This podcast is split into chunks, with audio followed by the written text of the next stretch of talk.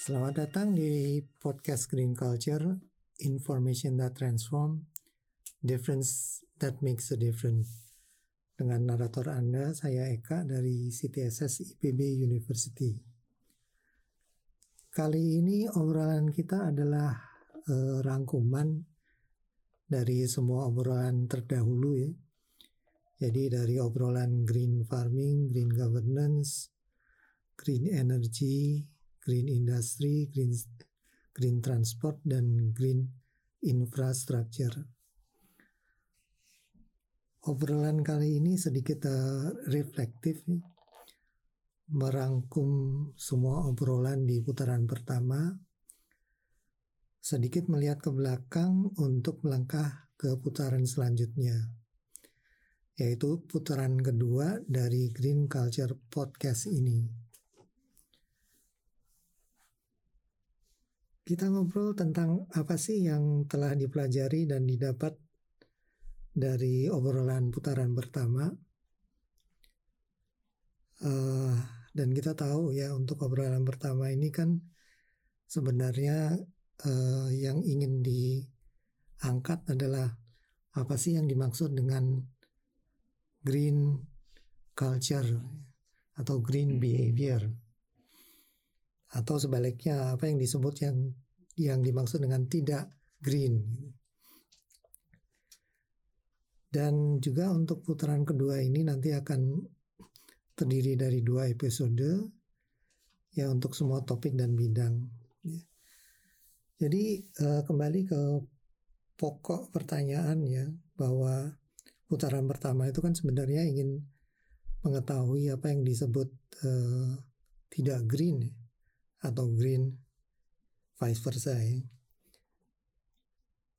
Dan uh, untuk uh, pembicaraan hari ini saya ditemani oleh host Profesor Damayanti Buhori dari CTSS IPB University dan co-host Mas Rival ini dari Penabulu ya. Dan saya persilahkan untuk ngobrol nih tentang pertanyaan tadi jadi sebenarnya dari putaran pertama ini rangkuman apa yang dimaksud dengan green behavior atau brown behavior itu bagaimana dan dari mana asalnya. Uh, dari saya sendiri sebenarnya untuk pertanyaan itu ya ada beberapa hal yang menarik ya ketika berbicara dengan host dan co-host ya. Contohnya tentang green energy ya di mana untuk biodiesel katanya relatif sukses dengan syarat adanya feedstock ya, yang sudah tersedia. Dalam hal ini biodiesel kan adalah palm oil ya. Dan kebetulan uh, palm oil kita kan ditolak oleh EU sehingga kita punya stok. Nah, kemudian di situ juga saya menanyakan tentang oke, okay, kan di green energy kan mengatakan sebenarnya yang abundance abundance di Indonesia itu surya ya. Tapi sepertinya surya ini kalah terhadap uh, palm oil. Kenapa? Kalau kita tarik analogi sama dengan palm, palm oilnya, kira-kira feedstocknya apa? Dan itu jawabannya adalah, oh kalau gitu mungkin untuk energi surya ini feedstocknya kita harus punya baterai baterai yang ready dalam jumlah yang besar. Nah, kalau kita bicara baterai ini berarti kita harus buat industri baterainya atau kita beli. Kalau kita beli itu berarti ya gimana ya? Kita terkesannya buang-buang devisa ya untuk beli baterai. So perlu investasi yang mahal ya. Nah ini masih belum selesai nih. Jadi justru yang murah, yang abundance masih kagok yang kebetulan ada jalan tapi jalannya juga menurut saya belum lancar banget ya, belum green banget lah. Itu dari green energy. Dari uh, green governance. Bicara tentang ya saya ingatnya itu puncaknya adalah ketika saya lupa eventnya apa tapi mengadakan event event kumpul-kumpul semua dan ternyata secara sukarela semua uh, semua yang diundang itu datang dan tepat waktu gitu. Dan ini uh, saya rasa terjadi karena semua yang terlibat merasa dilibatkan dalam berproses ya. Jadi pendekatan green governance kalau nggak salah dulu dengan Mas Ayib ya. Dia bukan juga, green governance bukan dengan Mas Ayib. Mas, Mas Arif, Arif ya hmm. dengan Mas Arif. Itu dia mengatakan bahwa untuk mencapai uh, rasa keterlibatan atau ikut berproses itu mereka yang mendengarkan. Jadi apa pendapat stakeholder di situ tentang misalnya konservasi apa yang ada di benak mereka gitu. Mungkin semua selama ini kan semua orang sudah punya uh, mindset ya paradigma ya karena praktisnya ya selama ini seperti itu gitu. Nah, untuk green green industry ini juga atau green green transport nih yang dari uh, Mbak Indah ya, Mbak Indah yang mengatakan dia ada model ya. Ada model dan di situ intinya bicara tentang bahwa agar transport massal itu bisa dipakai oleh semua orang ya kultur atau budaya si calon pemakai ini harus dimasukkan sebagai salah satu faktor untuk merancang mass transport nih. Bukan sekedar uh, dibuat seperti yang secara teknikal dan ekonomikal gitu. Jadi suatu hal yang mekanisme yang mekanik gitu. Jadi terlihat paralel dengan apa yang dikerjakan di green governance gitu. Jadi melibatkan semua pihak lah, stakeholder. Nah tapi apakah semua itu demikian seperti itu dan kemudian apakah yang kita bisa ambil atau tarik dari itu semua. Ya monggo. Ada di balik itu di balik itu tuh ada semua monggo dibicarakan gitu. Silahkan. Oke okay, so let us start. Kenalan dulu nih. Jadi uh, selamat datang kepada para pendengar atau uh, selamat bertemu kembali kepada para pendengar hari ini kita ada tamu nih. Tamu apa bukan tamu ya? Uh, karena sebetulnya justru yang punya gawe nah namanya adalah Mas Rival dari Penabulu mungkin silahkan memperkenalkan diri dulu Mas Rival. Uh, ya selamat uh, bertemu kawan-kawan uh, sekalian. Uh, Nah, terima kasih uh, Prof. Damayanti, Mas Eka uh, sudah menggawangi ya uh, apa podcast ini uh, selama beberapa lama gitu ya dan memprovokasi pikiran-pikiran yang uh, ada di uh, uh, banyak orang tapi uh, kita sudah mengundang beberapa orang yang memang punya apa ya uh, punya punya pekerjaan, kegiatan dan gagasan-gagasan baru ya. Hmm. Itu yang saya kira sebenarnya uh, waktu di awal kita memang membayangkan uh, podcast ini sebagai sebuah uh, apa ya, uh, ngobrol ngobrol uh, new conversation gitu, cara ngobrol baru sebetulnya yang bisa jadi uh, membantu kita untuk memahami dan uh, berdialog bersama-sama. Saya Rival, Rival Ahmad. uh, saya dari uh, Yayasan Penabulu.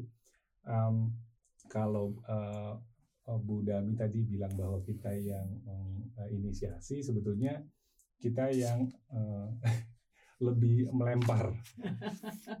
Jadi ini semacam umpan lambung kalau di di sepak bola gitu kita melihat ada ada satu potensi di mana sebetulnya banyak uh, orang bicara tentang uh, uh, climate crisis gitu ya, uh, entropi uh, bicara juga tentang uh, bagaimana uh, bagaimana meresponsnya gitu ya dan beberapa pihak juga sudah uh, uh, punya upaya untuk bagaimana men menyiasatinya gitu ya hmm. uh, sehingga uh, ke depan kita uh, bukan hanya uh, jadi pelengkap penderita gitu dari climate crisis ini juga tapi mungkin bisa mulai mencari jalur-jalur uh, baru gitu hmm. untuk meng, apa ya me- me- mem- membelokkan gitu loh arah krisis ini Hmm. tidak menjadi lebih buruk paling tidak buat eh, buat manusia yang ada Iya, iya.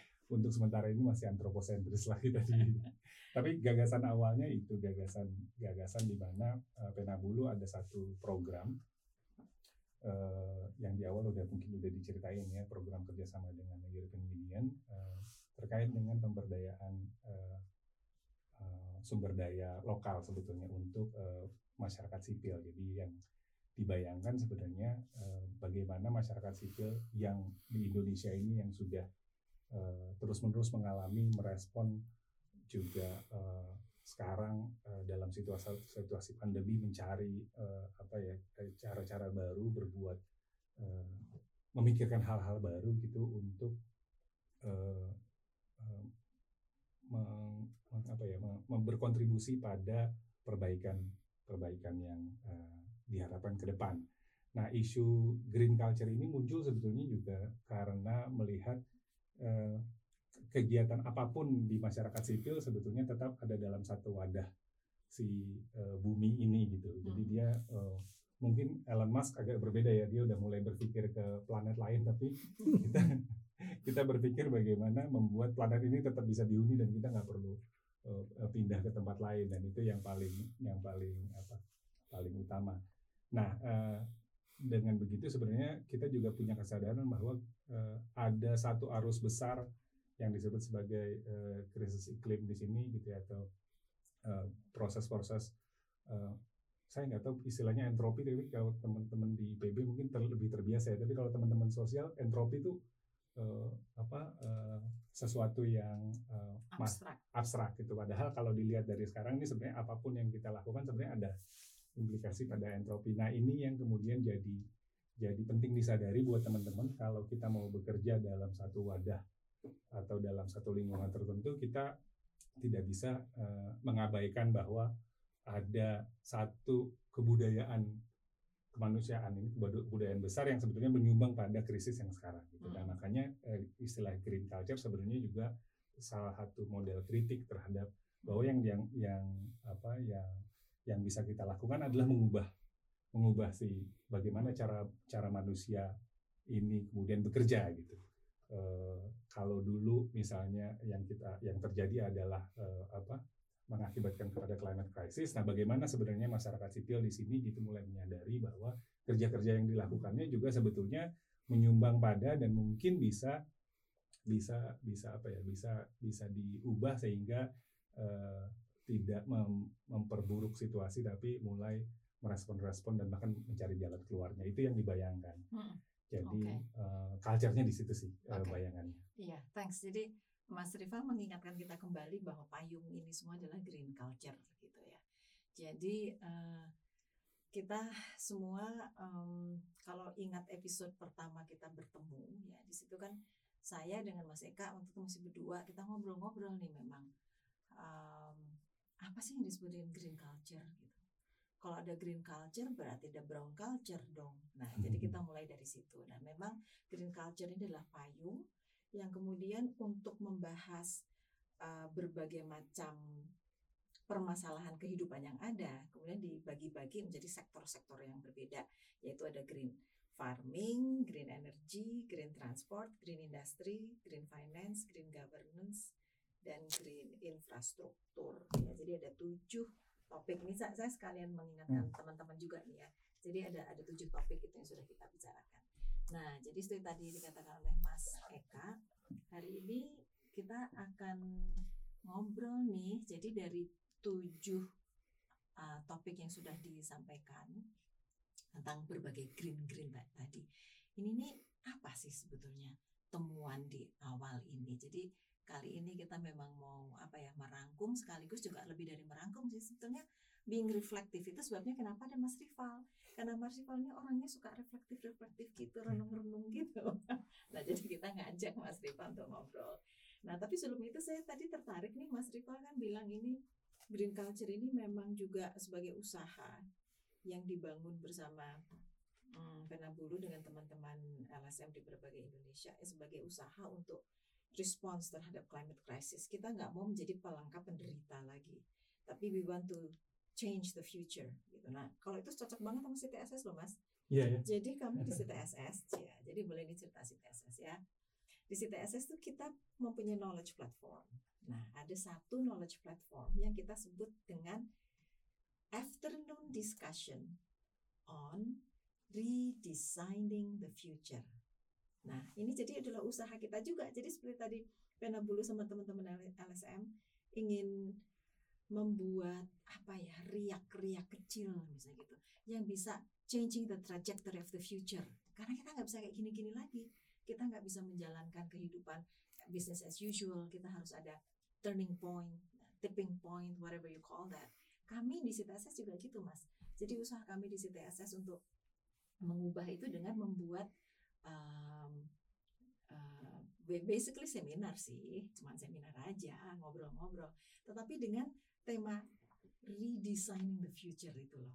Wah, kayaknya keren amat redesign the future. Tapi when I look back, apa yang sudah kita lakukan di sini selama berapa kali ketemu di podcast ini, sebetulnya this is the same. So we, we are actually using different language, tapi sebetulnya sama juga. We want to redesign the future. Why do we want to redesign?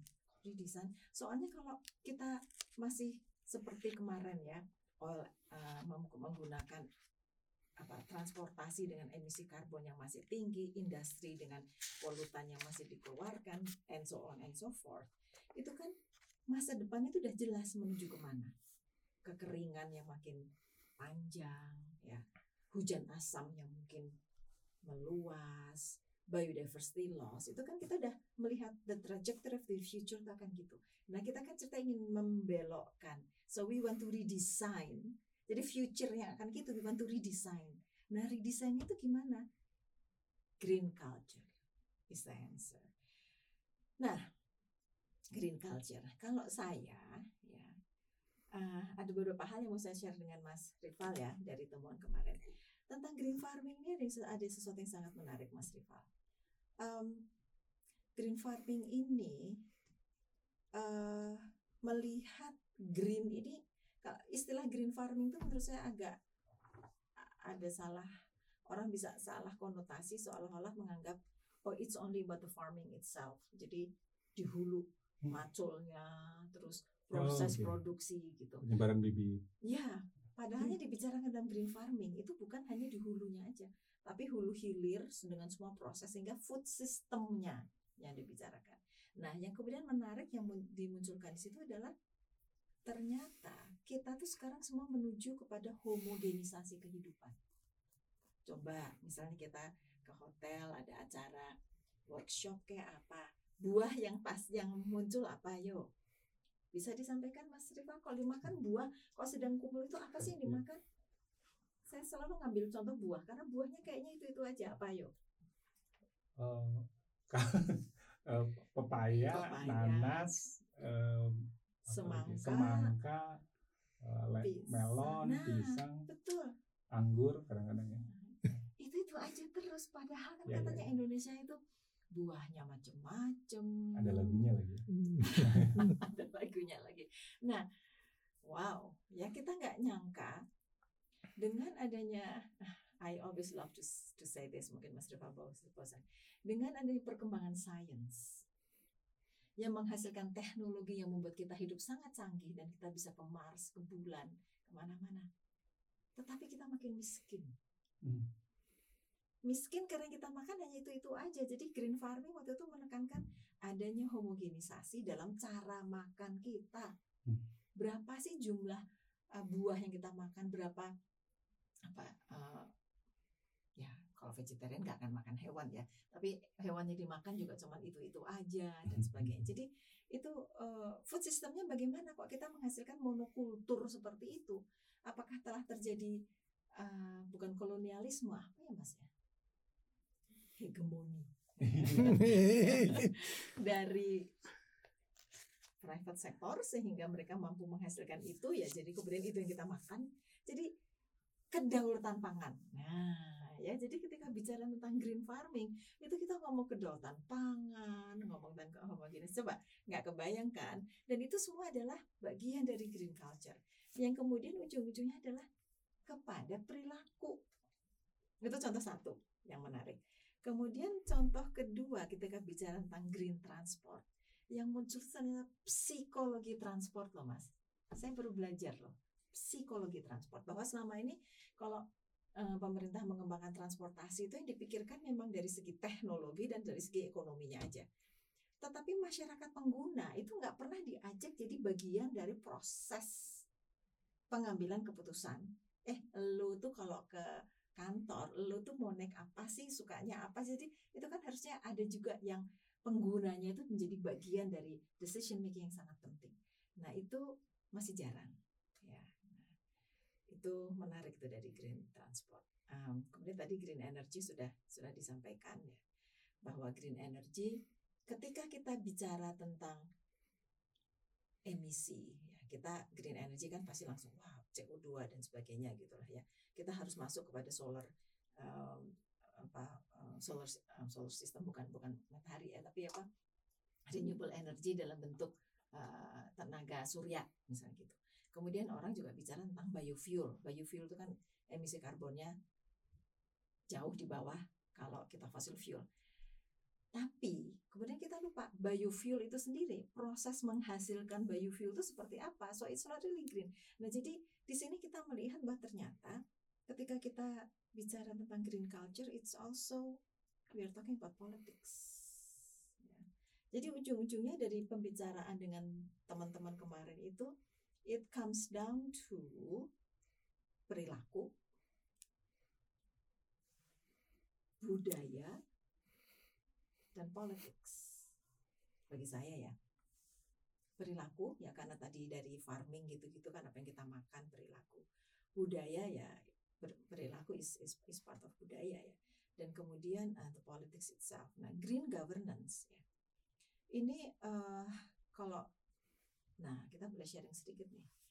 Mau nggak mau pasti kalau bicara tentang green governance ini kan uh, saya berpikir tentang ketika ketika kita bicara tentang tata kelola ya bagaimana pengambilan keputusan pengambilan keputusan itu ikut memasukkan isu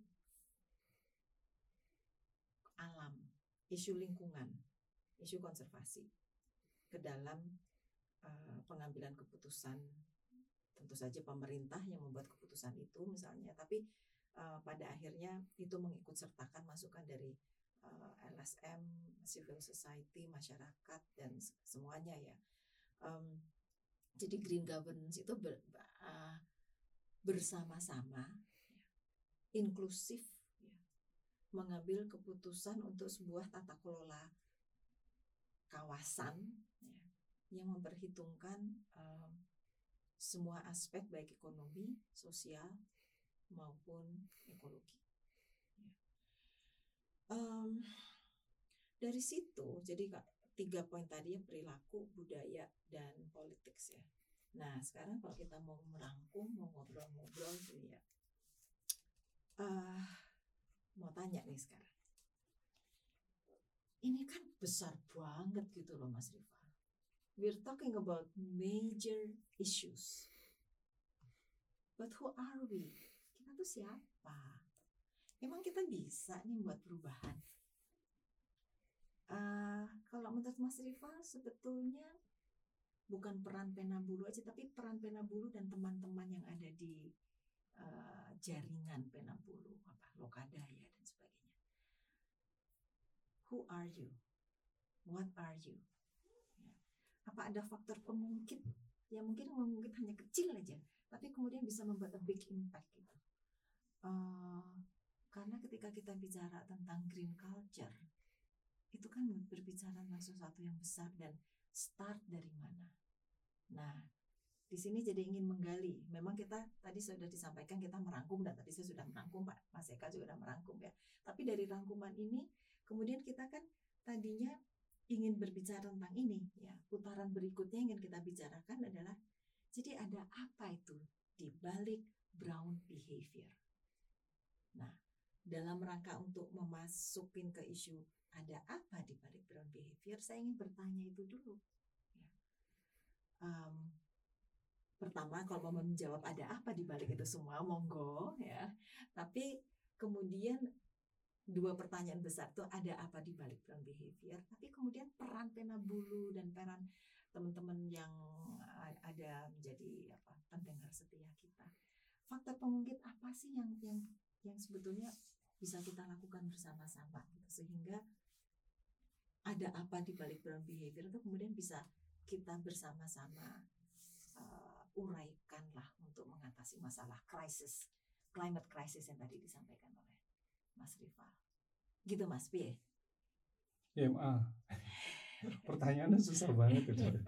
Tapi uh, saya sangat apa ya apa um, tertarik untuk uh, meng, menggali lebih jauh juga sebetulnya apa yang uh, apa apa yang apa yang jadi respon-respon sekarang ini sebenarnya akan jadi sangat terkait juga dengan respon-respon uh, uh, sebelumnya dan respon-respon kita ke depan. Maksud saya begini, ketika misalnya tadi uh, Bu Dami bilang tentang uh, homogenisasi, monokultur, um, kolonialisasi dan segala macam, sebenarnya satu hal yang bisa kita mulai rasakan gitu sekarang ini tuh cara hidup, cara hidup kita gitu di ruang uh, apa di di mana-mana tuh uh, jangan-jangan memang memang udah jadi sama gitu. Hmm. Jadi sama dalam artian sebenarnya disamakan Uh, bu, uh, bukan satu proses pengayaan yang terjadi gitu ya dengan segala macam keragaman sama kayak biodiversity lah gitu ya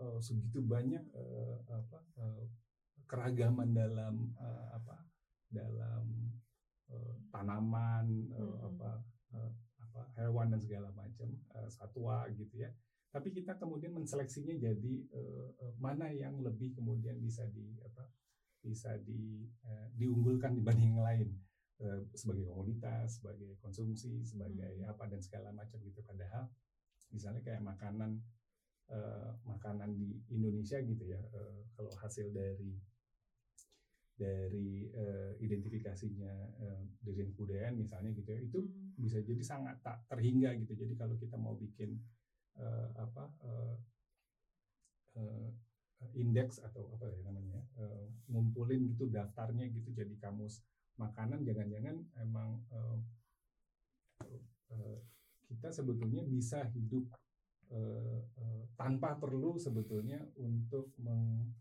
mengapa ya meng, mengekspor atau apa segala macam hmm. gitu dalam artian sebenarnya subsisten kita bisa gitu da, uh, karena kita punya ke, apa punya itu di eh, pekarangan sendiri kita punya itu di apa di, punya teknologinya sendiri untuk mengolahnya dan kemudian bisa mengkonsumsinya secara hmm. uh, secara rutin Nah, tapi eh, saya jadi tertarik kenapa homogenisasi itu muncul jadinya gitu ya. Homogenisasi ini eh, dan terkait dengan poin eh, tentang eh, partisipasi tadi yang dikemukakan di Green Governance, kelihatan bahwa selama ini proses yang disebut sebagai kehidupan eh, apa mengelola masyarakat ini eh bukan hanya top down sih kalau bayangan saya ya.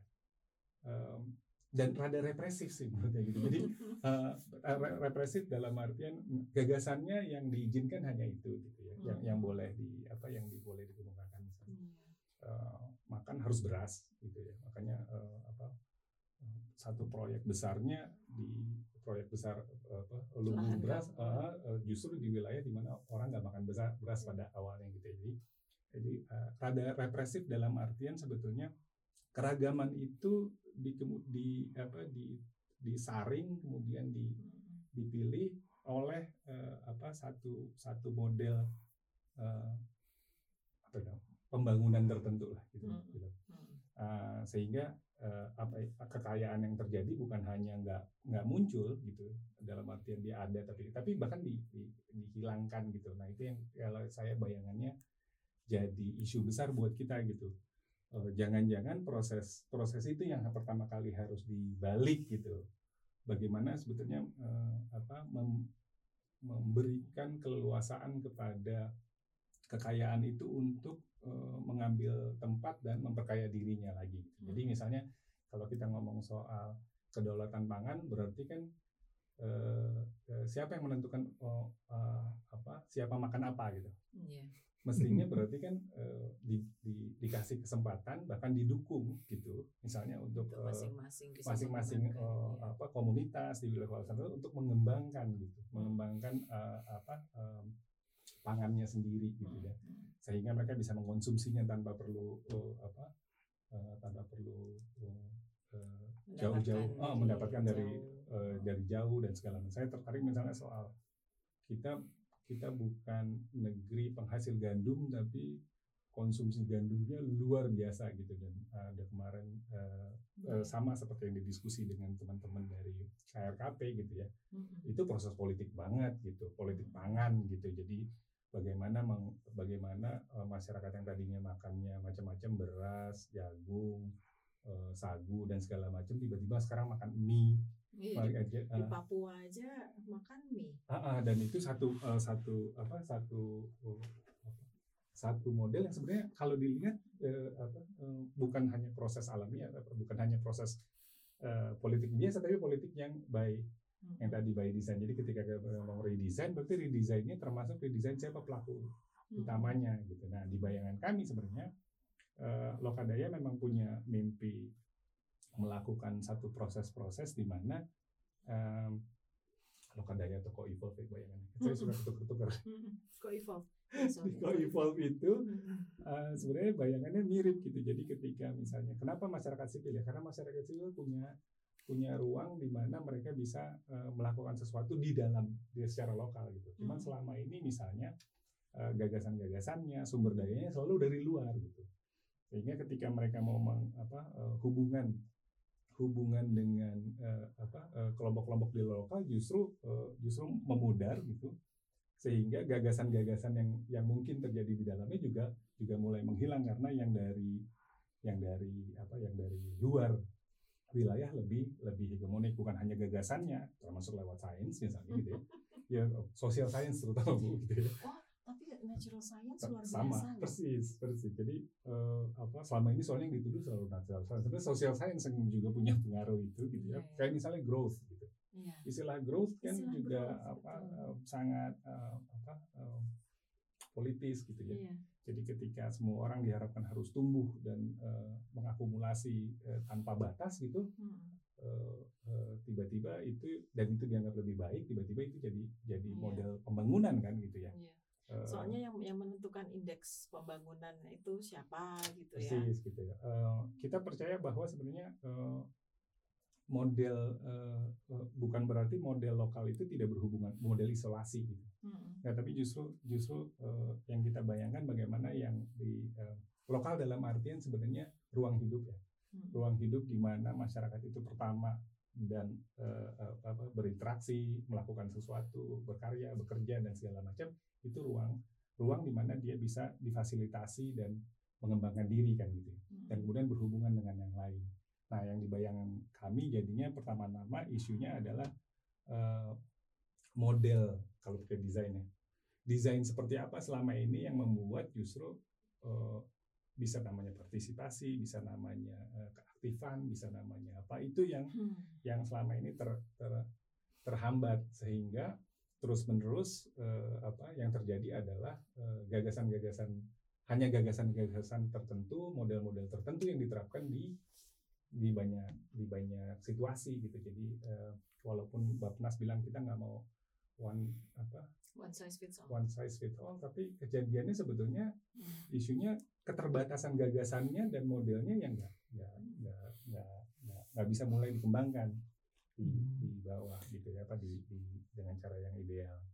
Jadi saya, saya pikir kalau pertama-tama yang perlu dibicarakan karena dari hasil hasil podcast kemarin kan juga ketika hmm. ngomong kebudayaan adalah um, siapa yang siapa yang punya gagasan uh, uh, bagaimana itu berproses dan bagaimana siapa yang menjalankannya gitu. Jadi mem membayangkan bahwa uh, model pembangunan yang bineka aja sebetulnya kita belum punya gitu. Imajinasinya belum ada gitu. Karena pembangunan selalu ngomong satu model yang hierarkis kan? sebetulnya sih kalau menurut saya udah ya. Jadi kita tuh masing-masing punya pandangan tersendiri gitu tentang model pembangunan seperti apa. Tapi kemudian ketika terjadi homogenisasi pemikiran itu bahwa United Nation dan all those international organization mempunyai indikator-indikator tersendiri kemudian negara yang masuk ke dalam United Nation negara yang masuk ke dalam United Nation itu kemudian harus mengikuti itu semua. Jadi jangan-jangan, jangan-jangan ini mungkin terlalu jauh ya. jangan-jangan semua permasalahan itu adalah terjadi setelah Perang Dunia Kedua.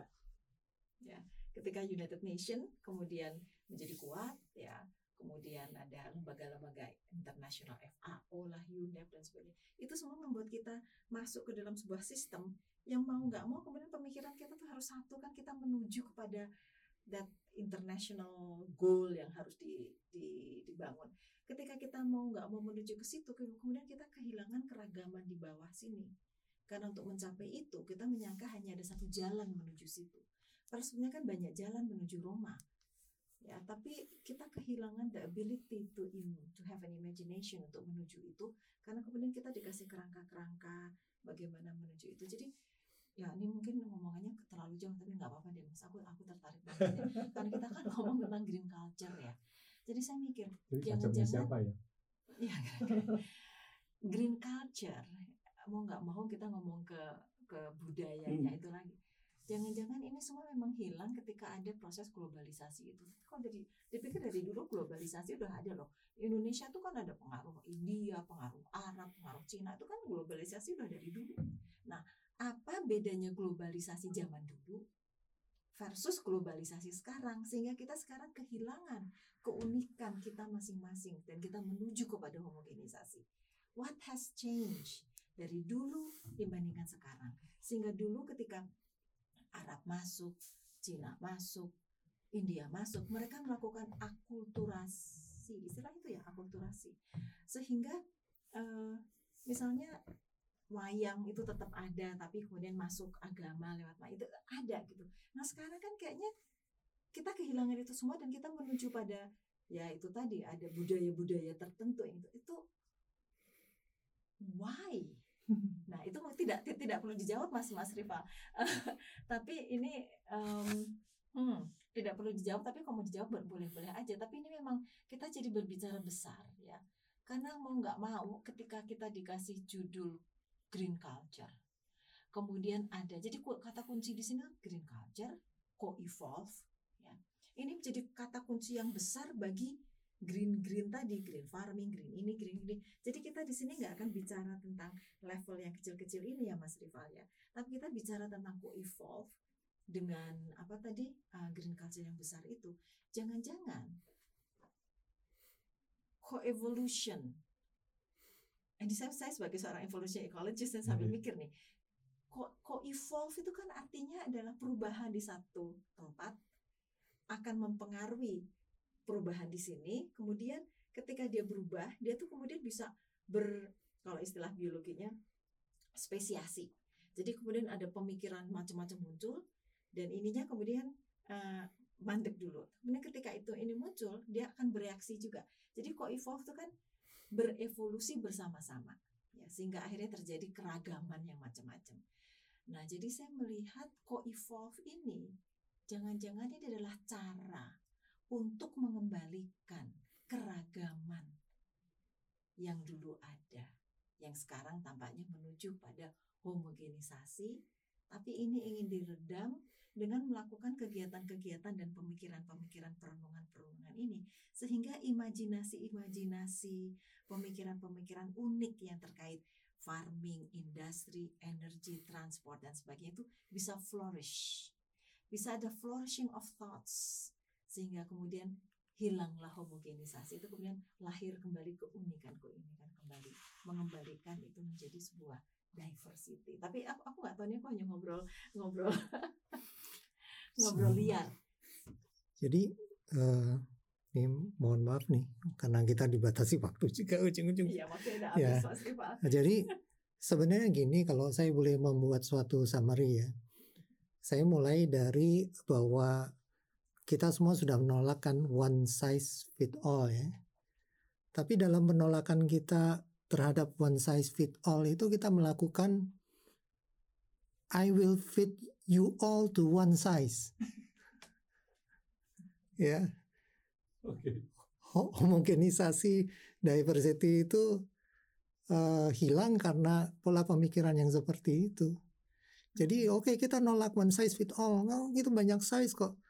Oke, okay, tapi kita bergesernya ke oke okay, I will fit you in all one size. Dan itu termasuk hmm. pendidikan loh. Ya, ya. ya juga. apa pun gitu loh apa pun begitu tapi menurut saya sih sebenarnya eh, kita harusnya berbicara tentang apa dulu ya sama seperti kita bicara tentang top down dan eh, eh, bottom up ya apakah kita harus milih salah satu Tidak itu bagaimana kita mencampurnya gitu. Nah, sama seperti tadi one size fit all bergeser ke I will fit you all in one size. Sekarang kita harus bergeser, oh kita banyak size toh. Sehingga bagaimana kita harus membuat semua size itu sesuai dengan kebutuhannya. Jadi top down-nya adalah bahwa kita harus memenuhi semua size. Tapi bottom up-nya adalah bagaimana size itu bisa terpenuhi. Tetap harus ada dua sisi menurut saya ya gitu.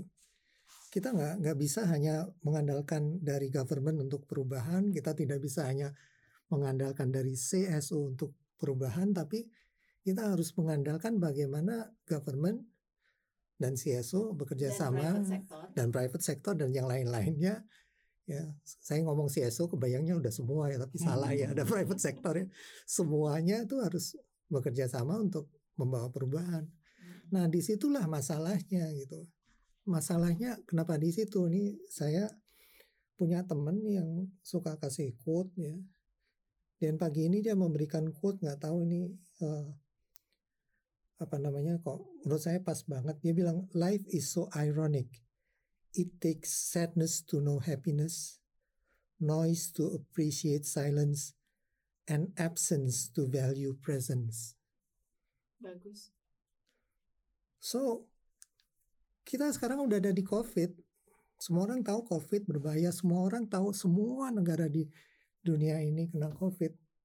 But still kalau saya mengutip dari eh, CHRO, Chief Human Resource Officer-nya, eh, saya lupa dari McKinsey Report, dia dia bilang yang saya pelajari dari COVID itu, we are in the same storm, but we are not in the same boat. This is ya dalam hal ini diversity merasa tidak in the same boat is wrong, alright we are in the same storm but we are not in the same boat. So itu pun juga diversity menurut saya bukanlah eh, apa segala-galanya juga. Harus ada batasannya juga. Ya, life is complicated basically. kompleks. Oh ya, kompleks lah, bukan complicated lah. Life is kompleks menurut saya begitu. Jadi yang yang yang kalau kita berlanjut kita pasti berlanjut ke putaran kedua ya. Kompleksitas ini yang harus diangkat gitu yang muncul. Ada apa sih di balik itu semua? Kenapa sih dari one size fit all ke I will fit you all in one size? Kenapa tidak ada oke okay, let's do size apa aja yang ada dan bagaimana memenuhi semua size tersebut secara equity istilahnya ya berkeadilan tidak ada yang ditinggalkan Bagaimana caranya itu semua? Sedangkan manusia sendiri ternyata tadi punya sifat tadi kan. Artinya kalau kalau belum kehilangan dia nggak merasa kehilangan ya. Mas Rival juga bilang, oke okay, kita dalam krisis. Ada yang bilang itu kan kata Mas Rival krisis. Menurut saya enggak kok gitu-gitu aja. Ini juga dalam transdisiplin tuh ada yang disebut dengan multiple reality. Ini bisa dijelaskan nanti dengan transdisiplin entah mau buat podcast transdisiplin sendiri apa gimana tapi saya rasa cukup bisa menjelaskan teori tersebut terhadap hal ini. Ya tapi bagaimana uh, Mas Rival dan Prof. Dami kalau menurut saya sih memang arahnya harus ke situ ya menggali lebih jauh tentang apa apa yang ada di balik ini semua gitu. yang terdiri dari dua episode juga nanti.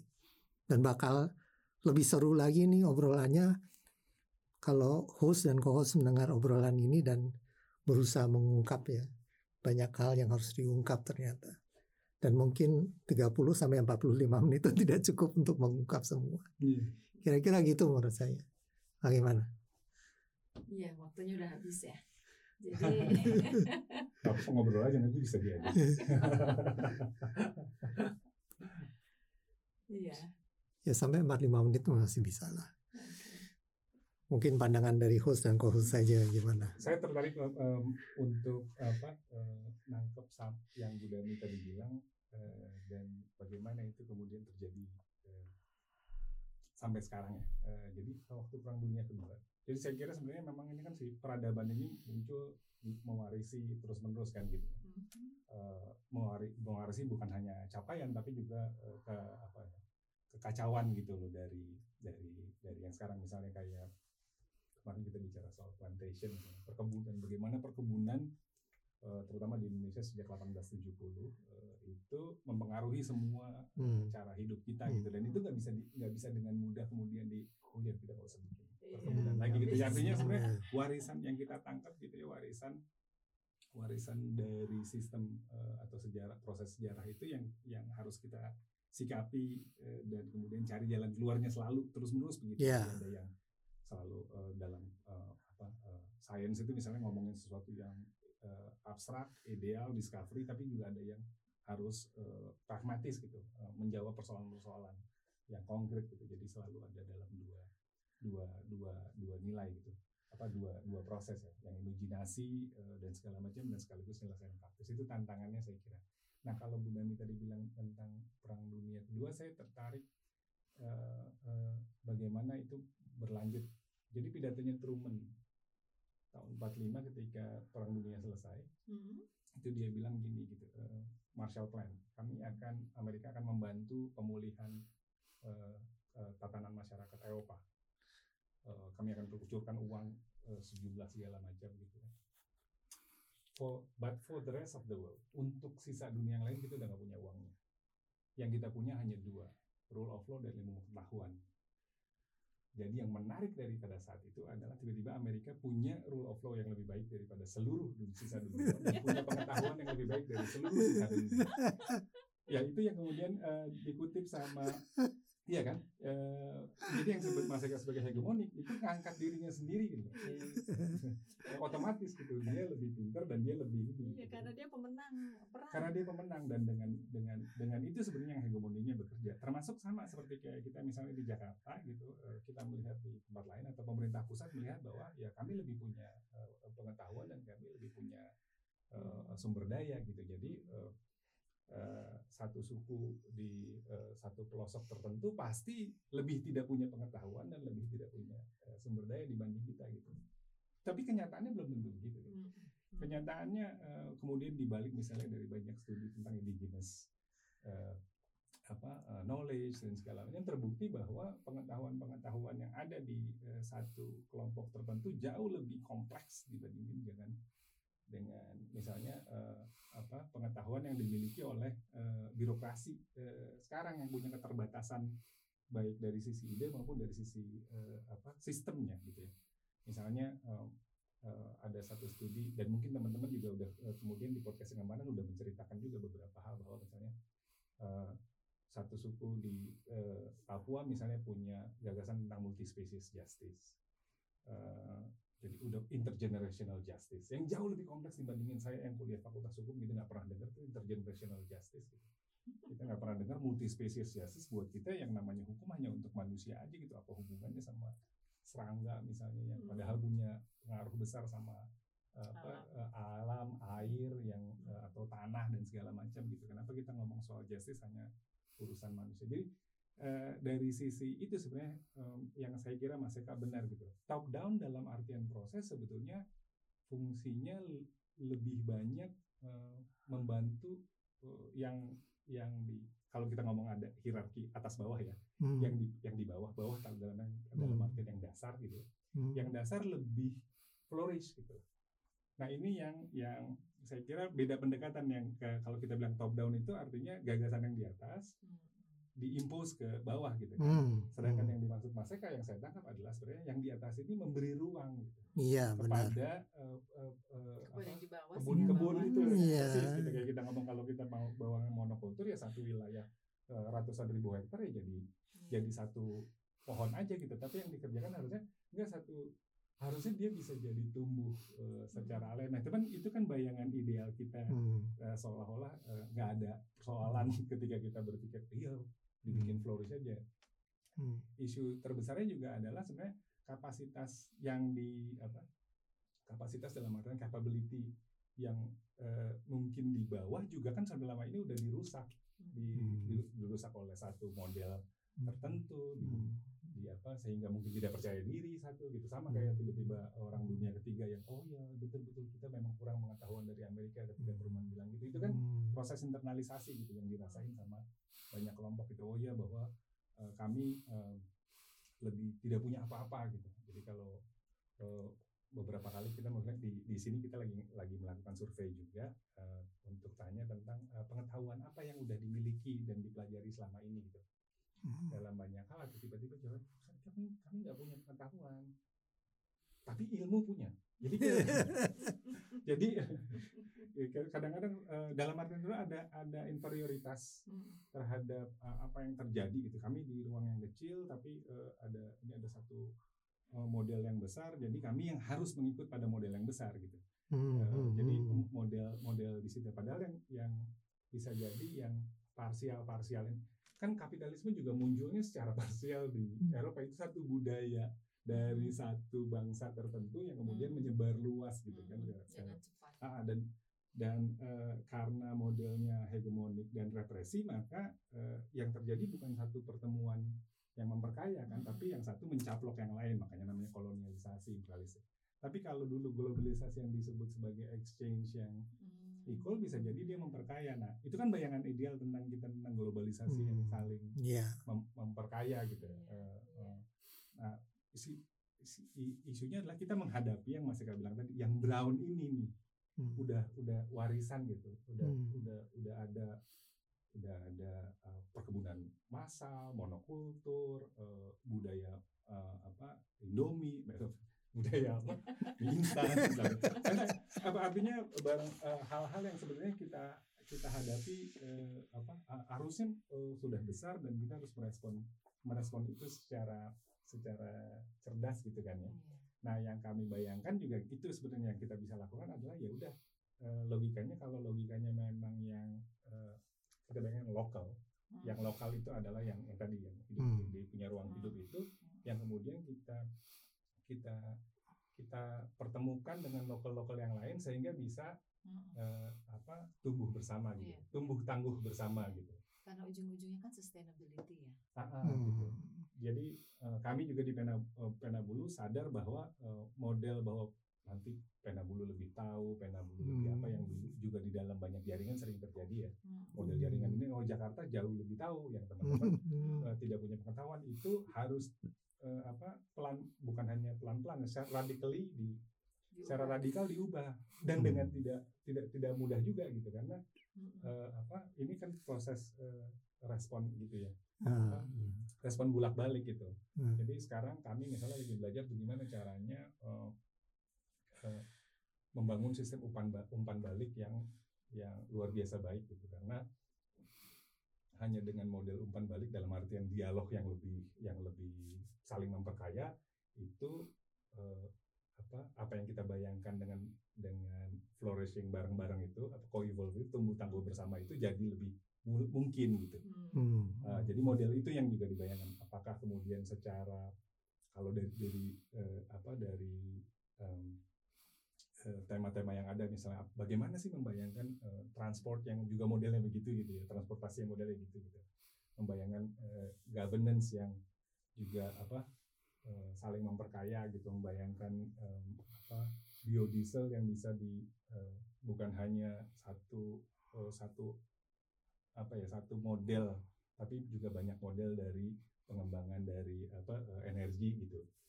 Teman-teman di uh, beberapa tempat misalnya ngomong soal bagaimana sih kalau uh, di level desa misalnya uh, kelihatannya kan uh, kecil ruang lingkupnya gitu ya walaupun kalau desa di luar Jawa sebenarnya luas juga tapi bagaimana menghubungkannya gitu uh, apa uh, antar desa itu yang ada sekitar hampir 80 ribu desa gitu hmm. uh, di Indonesia kebayanginnya gitu jadi masing-masing bisa berkontribusi pada sesuatu yang hmm Cuma memang masih dalam dalam taraf itu ya taraf bagaimana uh, mengubah cara kerja dari yang biasanya uh, apa kalau pakai bahasanya top down gitu ya, hmm. atau uh, patronizing gitu itu jadi lebih uh, bukan chaotic sih tapi lebih ya kalau di hutan kan orang apa tanaman tumbuh tumbuh aja gitu ibu ya tanpa perlu yang paling penting dikasih sinar matahari cukup uh, mungkin airnya cukup atau gitu. Yang membangun ekosistemnya itu jadi yang kita bayangkan jadi bagaimana membangun ekosistem CSO yang saling memperkaya gitu bahasa bahasa abstrak idealnya ya. Hmm. hmm. Tapi uh, menghilangkan hegemoninya jadi satu yang pertama kali. Hmm. Ini menarik nih uh, bicara tentang warisan ya. Sedikit berkomentar tentang warisan dan berharap supaya tidak orang tidak uh, apa patronizing atau hegemoni ya. Yang Mas Rival bilang tentang Truman mengatakan oke okay, Marshall Plan okay, Eropa habis itu saya nggak punya duit lagi ya, untuk yang lain. Mas Rival tahu kan Perang Dunia Kedua Amerika mengadakan perjanjian land and lease ke Inggris dan Rusia kan, di mana Amerika mengatakan saya bantu kamu Inggris dan Rusia tapi kamu harus bayar loh. Jadi sebenarnya Amerika tuh sambil perang ya dapat duit. So dapat duit dari mana? Dari Inggris dan Rusia lah. Semua senjata yang dia supply ke Inggris dan Rusia harus itu bayar, ya? ya harus bayar bukan gratisan. Hmm. Ya. Ya, just a thought ya supaya yeah. menambah wawasan itu satu ya. Kedua, kalau kita bicara bahwa Mas Rival mengatakan mereka punya Truman mengatakan dengan secara tidak langsung mereka punya knowledge yang lebih baik dari semua orang. Saya sebagai hobiis ya tentang Perang Dunia Kedua, itu Amerika tuh menang bukan karena kemampuan punya teknologi yang superior, tidak. Terhadap Jerman terutama. Mereka menang karena attrition, karena kapitalnya modalnya lebih gede. Ya, dan itu itu mulah mungkin yang sekarang terwarisi atau diwariskan sengaja sadar nggak sadar yang sekarang kita ikuti polanya ya ngomong ideologi ya iyalah ya jadi walaupun kita nggak punya sebenarnya ilmu kita nggak superior superior banget gitu tapi selama kita bisa ngedrive memproduksinya secara massal ya semua orang lain harus ngikut kita lah gitu kasarnya gitu. Ya ya kembali sih ya kita harus lihat di putaran kedua nanti apa yang terjadi apa yang akan diangkat oleh host dan co-host. Ini materinya banyak banget buat host dan co-host. Oke okay. jadi mungkin ya dari kami berdua udah dulu. Ya kita looking forward untuk apa podcast berikutnya. Ya jadi kata kuncinya atau temanya untuk putaran kedua adalah ada apa sih di balik itu semua. Nanti dua episode, dua episode itu mungkin kita belajar episode pertama tentang memperkaya narasi tadi ya, bahwa lokal-lokal ini gimana sih? Size yang ada itu sebenarnya apa sih gitu ya. Dan yang kedua tadi yang Mas Rival juga sudah bilang tentang bahwa top down itu bukan imposing ya, patronizing tapi justru mem memelihara lingkungannya, environment supaya mereka bisa blooming size-size ini. Kira-kira begitu dari saya.